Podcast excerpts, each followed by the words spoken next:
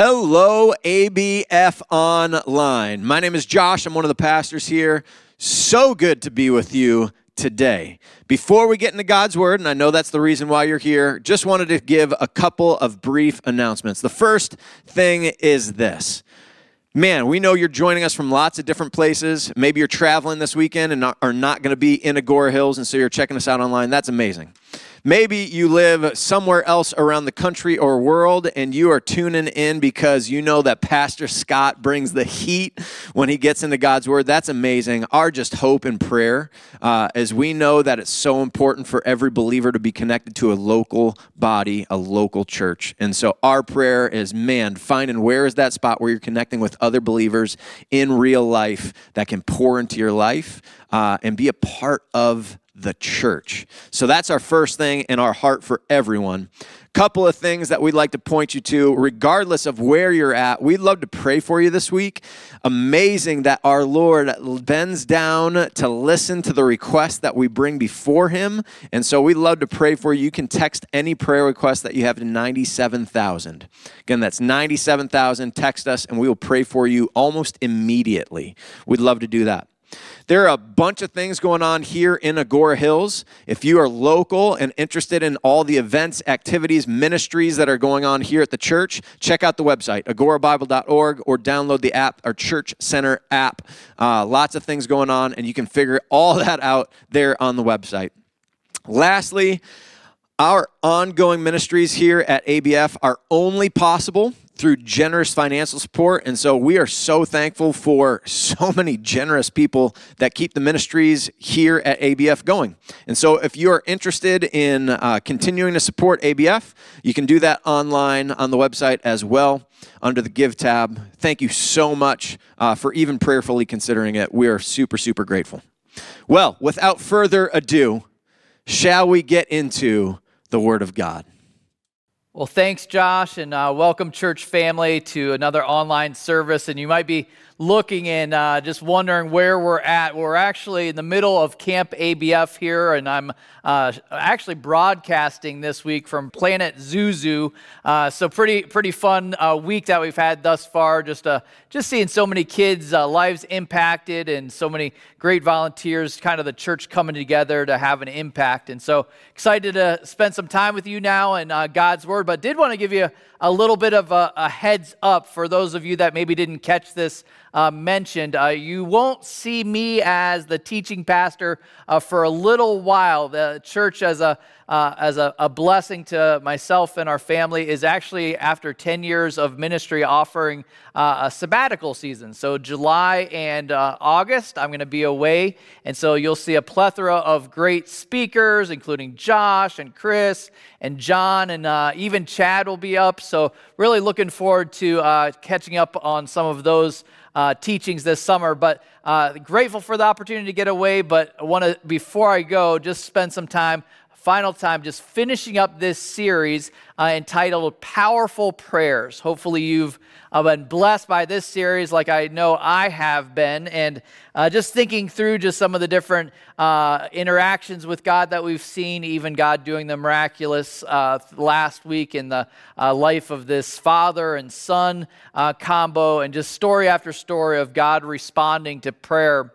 But if we're honest about prayer and requests, one of the challenging things, at least it is for me, just thinking through uh, prayer and how it works, how that relationship works with our God, is uh, we're actually submitting requests, but then we're left a little bit to wonder how is God going to respond? Is it going to be a yes?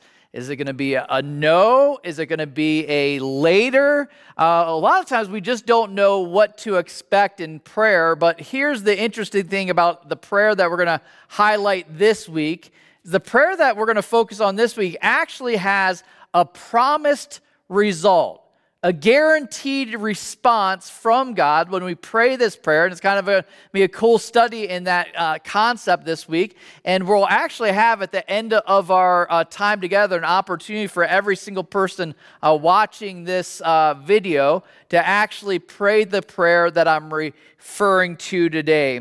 Basically, it's a prayer that has the potential to redirect, and it's kind of interesting to think of this, to redirect our eternity. And I know uh, some people that are around the church for a while uh, give me a hard time because that's a, a, phrase or expression I u- use uh, fairly often, but it's very relevant in today's passage. We're going to be looking at Romans 10 and uh, verses. Uh, uh, 1 through 13. And but before we do that, I think it's important for us to understand why I would say eternity redirecting. Where are we being redirected from?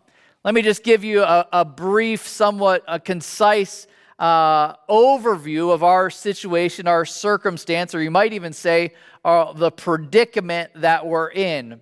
First thing to understand, and this has an order to it, you can see it on the slide there. This has an order to it. First thing to understand that every single one of us, as Romans Genesis 1 explains, was created in the beginning. God created the heaven and the earth. We're included in that, and Scripture says that we are fearfully and wonderfully made. He designed us perfectly with intent, with purpose, and designed us to be in relationship with Him. We then learn in Romans 14 12 that at the end of our days, every single one of us, it says this So then, each of us will give an account of himself to God.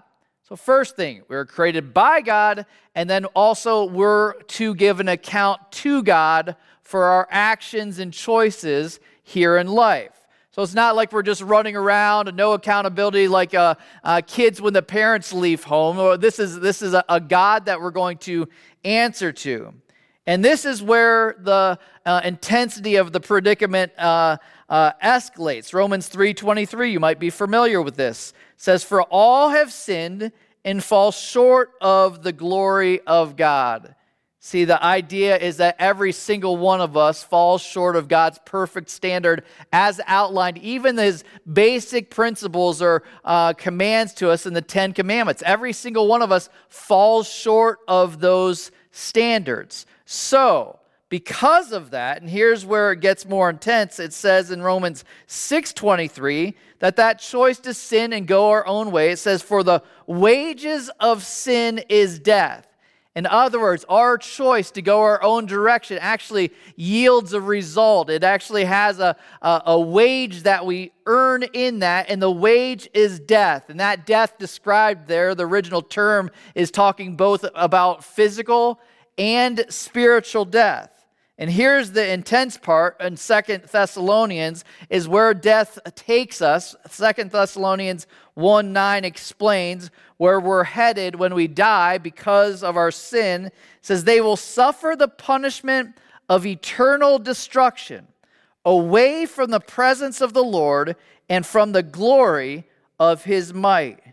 Notice a few things there, a couple intense aspects. First is the word eternal there. It describes eternal punishment or destruction. It's kind of a, a mind boggling thing that there's a, a billion years that will pass on the other side of this life and will still exist in that or headed towards an eternity there because of our sin, because of our willful rebellion.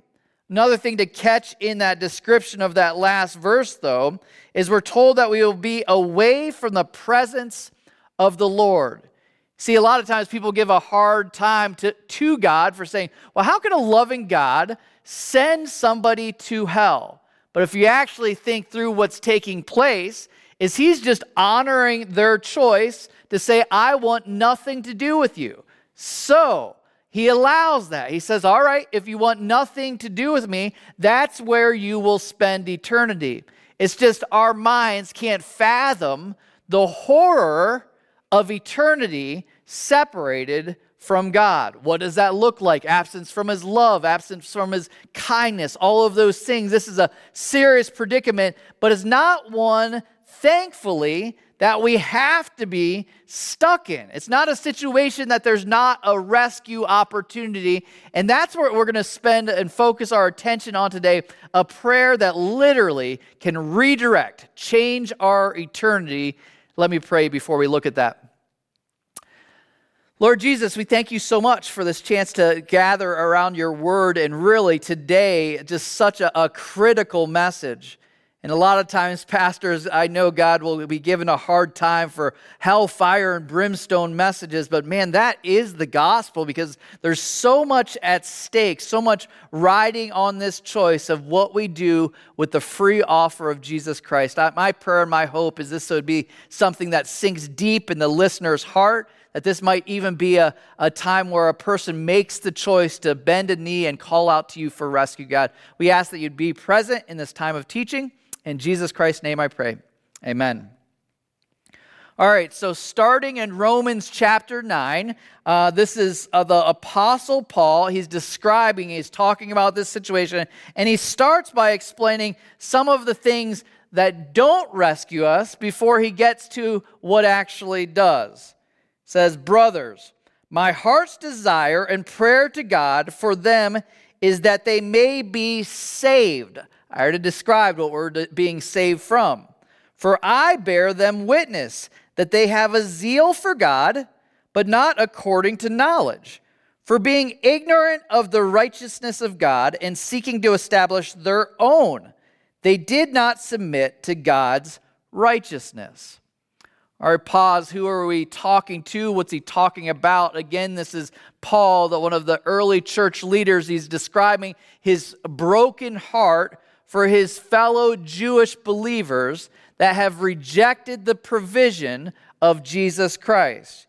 You can see a, a few things as he laments their unbelief. The first thing is that he describes that he's praying for them to be saved. It's a good reminder that in his mindset and what is appropriate understanding, as nobody until they breathe their last breath is on the outside of God's pursuit that they can't be rescued. So it's not too late. Maybe some of us watching this or listening right now that is saying to themselves, man, I feel Paul's pain. I have people I care about deeply that you're just like, man, if they could just get it, if he could just break through to their heart. And that's why prayer is such an important piece, even on that side of the equation, pleading for God to rescue lost people. Here's the, the interesting thing, though, that he describes of the people that haven't embraced Christ. He points out they weren't lacking zeal. What do we mean by zeal? Another word for passion. Or uh, that he's saying, man, it's not an issue of their lack of passion, but he says, but it's not according to knowledge. You often hear somebody say, oh man, but they're so sincere about their beliefs. But here's the problem you can be sincere and zealous about your beliefs, but have your beliefs not rooted in truth and be completely off base. Not everything is an accurate version or option for rescue. Basically, zeal is pointless if it's not grounded in the truth. If you think about it, ISIS rebels are very zealous about what they believe. And Paul himself is somebody, as he's speaking from experience, he comes from a background of being zealous about the wrong things. He says, not according to knowledge really for the audience of that day they would be surprised by paul making that statement of uh, anything his jewish brothers and sisters would be known for their unbelievable knowledge and understanding of scripture up until that point. They had what was called the talmud which would be similar in size to the encyclopedia britannica in length. Basically it was a compilation of the oral and rabbinic commentary on Scripture. A lot of times, the, the a common Jew would have so much of the Old Testament even committed to memory. There would even be some that would have the entire Old Testament at this point memorized. So it's not what you'd think, what we often associate with knowledge, not lacking knowledge as an information, but here's the reality is spiritual knowledge looks very different. And he explains where the confusion lies says, For being ignorant of the righteousness of God and seeking to establish their own, they did not submit to God's righteousness. Basically, what they've done is they've come up with their own version of God's righteousness, kind of on a sliding scale. They've made the mistake of thinking God is much more tolerant than He is. We still present day do that if you think about it. A lot of people, if you ask them, well, are you going to go to heaven when you die? And they'd say, well, I've been a, a, a good person my whole life. I think my chances are good. Well, you see, their, their perspective, that person's perspective, much like his Jewish brother and sister's perspective of God's law and his righteousness, is way off base. You see, they don't understand the perfect standard that God has set, that nobody on this planet will ever meet his perfect standard. And it's almost a, a comical attempt to do so. We prefer a lesser God that will be tolerant to our shortcomings, but his standard for righteousness is perfection.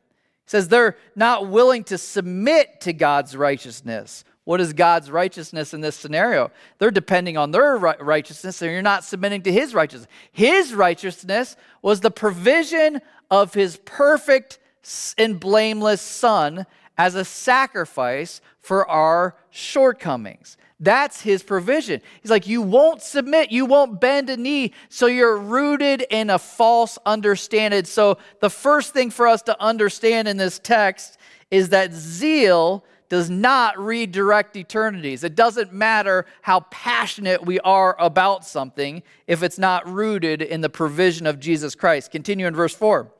Says, For Christ is the end of the law of righteousness to everyone who believes. For Moses writes about the righteousness that is based on the law, and the person who does the commandments shall live by them. But the righteousness based on faith says, Do not say to your heart, Who will ascend into heaven? That is to bring Christ down, or who will descend into the abyss? That is to bring Christ up from the dead basically here's what he's explaining. Well maybe a better way to uh, make sense out of this i don't know if what you, where you land on some of kids sporting events and where they've introduced and it's been around for a long time what they call participation trophies this, uh, this idea that if you were there, if you made it a practice, you made it a game, doesn't matter what the results were, just by participating, you get a trophy. You see, that's not ex- at all what it looks like. There's no participation trophies from God's perspective. He says, the person that does the commandments shall live by them.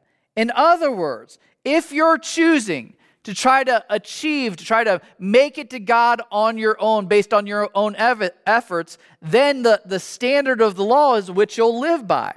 But here's the problem with that none of us can perfectly keep the law. We all fall short of the glory of God, is what Scripture reminds us.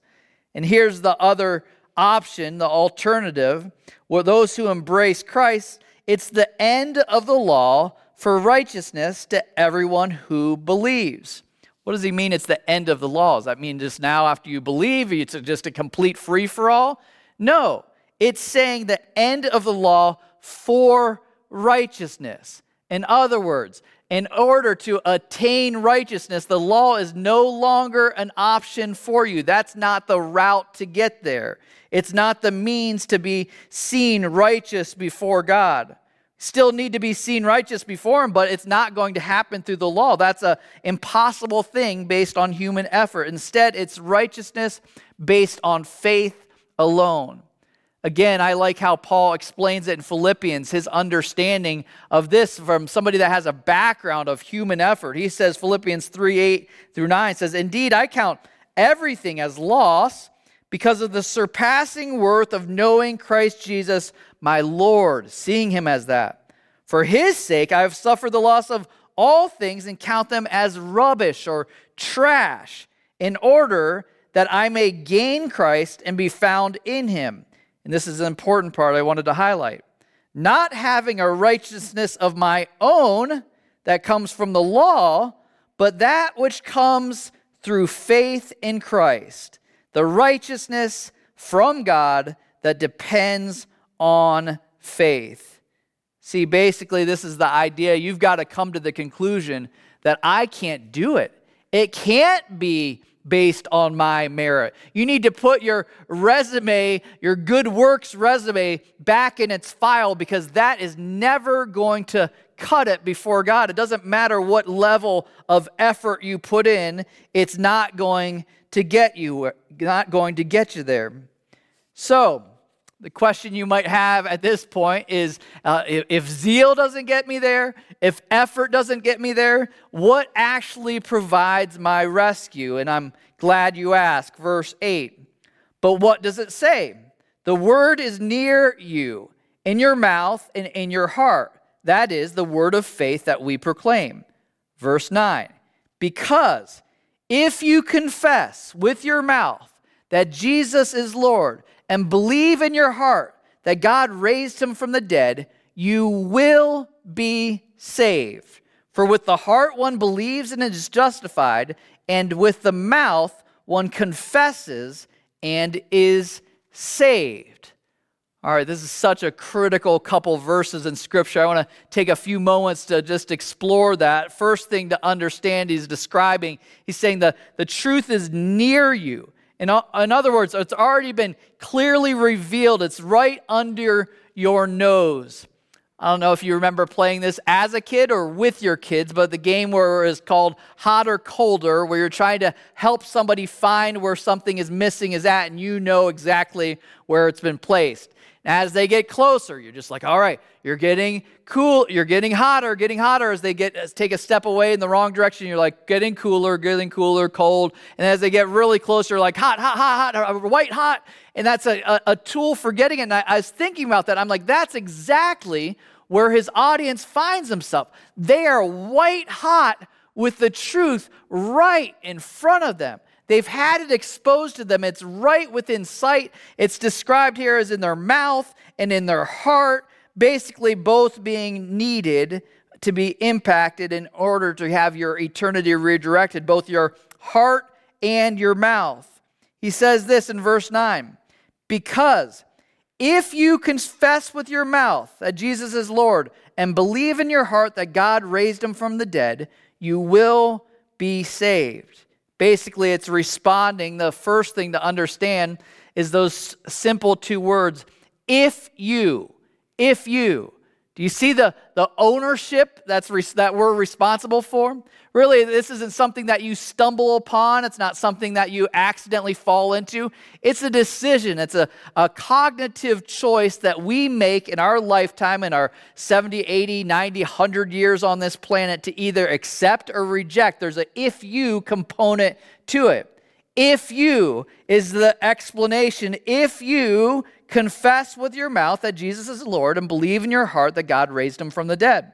So, what is this uh, belief thing? What is this confession thing? First, belief, I think an appropriate understanding of that is important, is an active trust, ju- not just intellectual assent. That's an important understanding to have. It's not just a, oh, I, I, uh, I acknowledge this intellectually. It's something that you assent to. You're, you're like turning over to something that you believe. I was uh, listening to a talk sometime back by Francis Chan, and he was telling a story of back when he was a youth group. He's like some of the ideas that he had tried and things that worked and things that are like, ah, that was not such a good idea. He had in one illustration, he had a, a balloon on one side of the stage he was t- talking about, and on the other side, he had a, a, a, BB gun. First off, any sermon that has a, a, a, gun involved, probably not a good idea. And he's like, All right, how many of you here, he's talking to a group of students, how many of you here believe that I can shoot this balloon and hit it with a BB gun? And it was a high percentage of the room thought it was possible because it wasn't very far away. He had the, it right in his sights. And he said, All right, now which student is willing to come up here? put the balloon in your mouth, stand sideways, and then demonstrate whether you believe that I can hit successfully hit the balloon.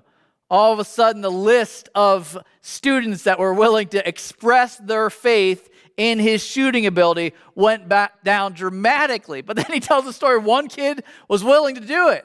And he said, oh, it went against all of his better discernment and whether or not to implement this idea. But the kid came on stage and he said, I shot the balloon. And so he's, he's like, man, those are stories of things that could have gone terribly wrong. But I think it's a, a, a perfect picture of understanding what, is, what does belief look like? It's an active trust, it's not just intellectual. It's a it's a something that's a inner inner conviction that somebody has or belief about something because we, we're told that even the demons believe and tremble. So it's not an issue of understanding, it's an issue of whether you're turning your life over to something or not. Confession, by definition, is a public expression of an inner conviction.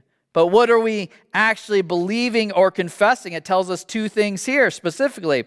One, it says, confess him as Lord, not just a generic Lord of the universe, but a personal, ruling Lord to whom I submit.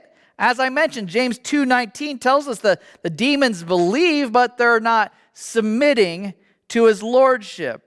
Often there's a lot of confusion about what this lordship looks like. We think about salvation and we don't necessarily attach that. But if you look and do some studies on salvation in the New Testament, it mentions Jesus as Savior 10 times and it mentions him as Lord 700 times in the New Testament.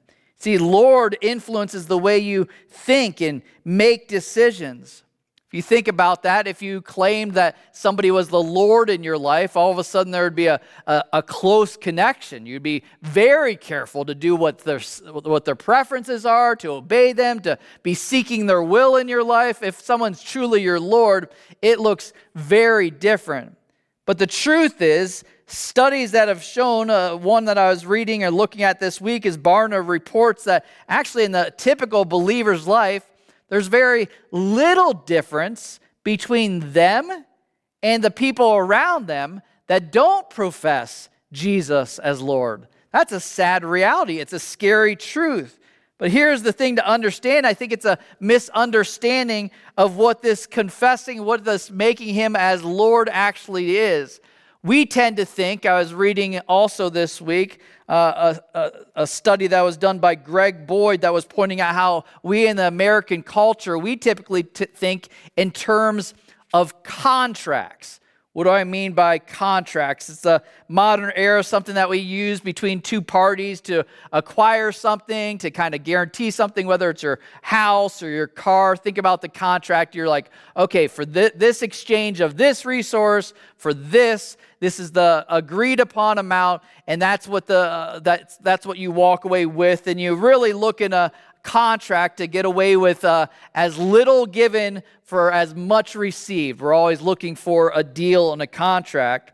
But here's what's happening when you're confessing Him as Lord, it's not in the sense of a contract, it's in the sense of a covenant.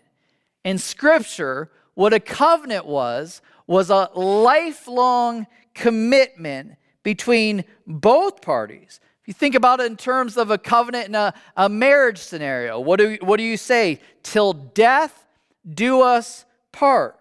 It's relational. In a contract, you're looking for loopholes and what I can get away with. How much can I, uh, what, what can I do without revoking and messing up the contract? In a, in a covenant, it's a relationship. It's a, it's a reciprocal. It's both parties are fully in. Here's the thing to understand is that Jesus' work on the cross is actually a marriage proposal. We don't, we don't say I do to a, a, a, marriage relationship to enter into a contract. That would be belittling what's happening there.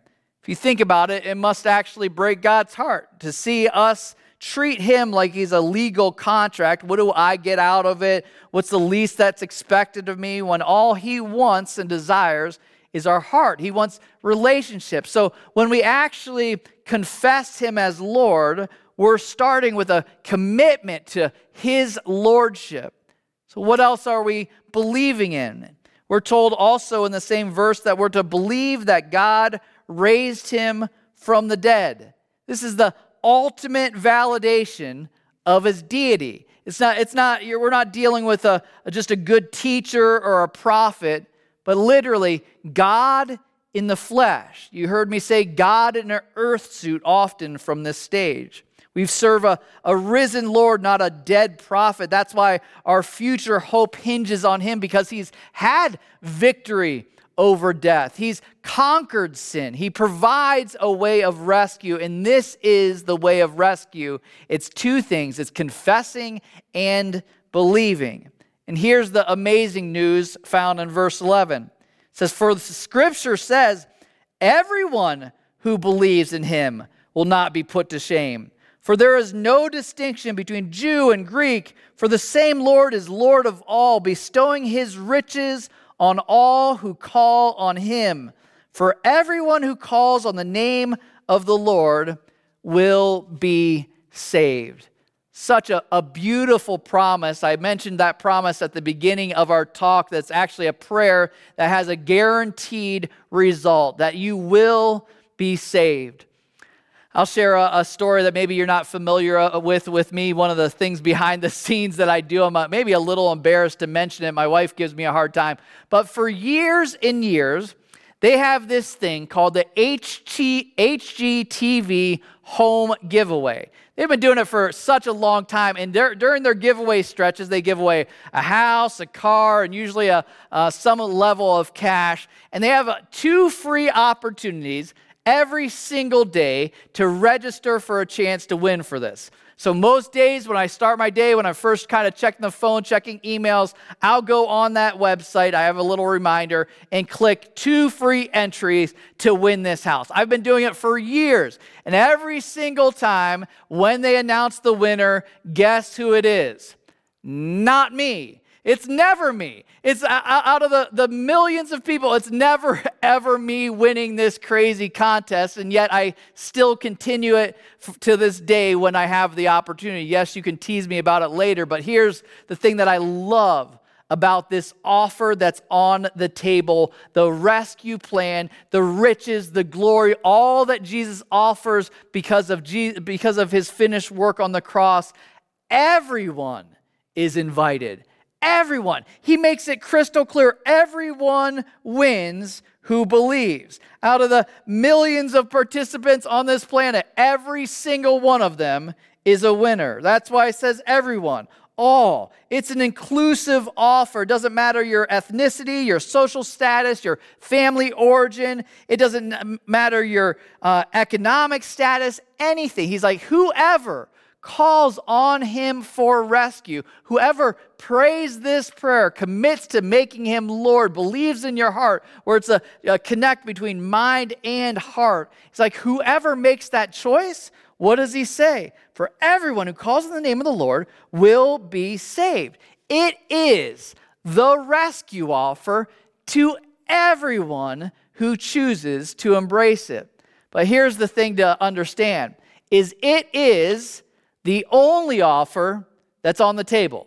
A lot of times people are confusing that. Well, aren't there lots of different options? Scripture, scripture is crystal clear about this. John 14, 6, Jesus himself said, uh, said, I am the way, the truth, and life. No one comes to the Father except through me. Acts 14, 12. And, and there is salvation in no one else, for there is no other name under heaven given among men by which we must be saved. 1 Timothy 2 5. For there is one God and there is one mediator between God and man, the man Christ Jesus. And the last one, sealing deal, John 3 36. Whoever believes in the Son has eternal life. Whoever does not obey the Son shall not see life, but the wrath of God remains on him. So, my friends, this is where I want to bring us to the opportunity as we consider this. Just wrestling through where are you at with this offer? Have you ever called out, have you confessed with your mouth that Jesus is Lord? It's just not saying Jesus will be my Lord, it's acknowledging him as the Lord, the Lord over all. But when he's the Lord over all, it actually means over your life as well. Is he someone that you've bent a knee to before? And here's the amazing thing this is what I mentioned. This has got a guaranteed, promised response to this prayer. If we believe that in our heart, if we believe that God came down, lived a perfect life, died on a cruel Roman cross as a substitute for our sins, rose again on the third day, was raptured up to heaven, is now sitting at the right hand of God the Father, if we believe that, if we actually are willing to put our trust in that, man, you can confess that even in these moments as I'm speaking. I want to give us just a, a, a, moment even to do that. As you're watching this online and you're like, that seems weird to actually uh, do that while I'm just watching this, this video here. But that's the offer that's on the table that you can actually profess that in these moments. You can say out loud, even now, if you believe it in your heart, you can say, Jesus is Lord. And what we're promised in Scripture is that this will redirect your eternity. For the person that's maybe says, Man, I made that decision a long time, this, time ago, this might be the perfect opportunity for you to come back and be like, Man, I, I profess that, but I am not living that. I want to align my actions with my claim belief. Again, an opportunity just as I wrap up in prayer for both parties. Lord Jesus, we thank you again just for this chance to slow down and be in your word, for us to recognize what's actually at stake here, that literally our, our eternity hinges on this choice. What we do is going to be based on being zealous and passionate about all the wrong things? Is it going to be based on human effort my resume of good works? Or will I humbly admit I can't do it on my own? I can't meet God's perfect standard, but man, I am sure thankful that Jesus has, and I embrace him as Savior and Lord. Even as I'm praying now, I hope that there's a person listening that makes that choice, God. We're told in Scripture that there's a celebration in heaven when that happens. And so, God, I ask that you'd move, that you'd pursue, that you'd make yourself irresistible in the listener's mind and heart, even as I speak. We pray this in the powerful name of Jesus Christ. Amen.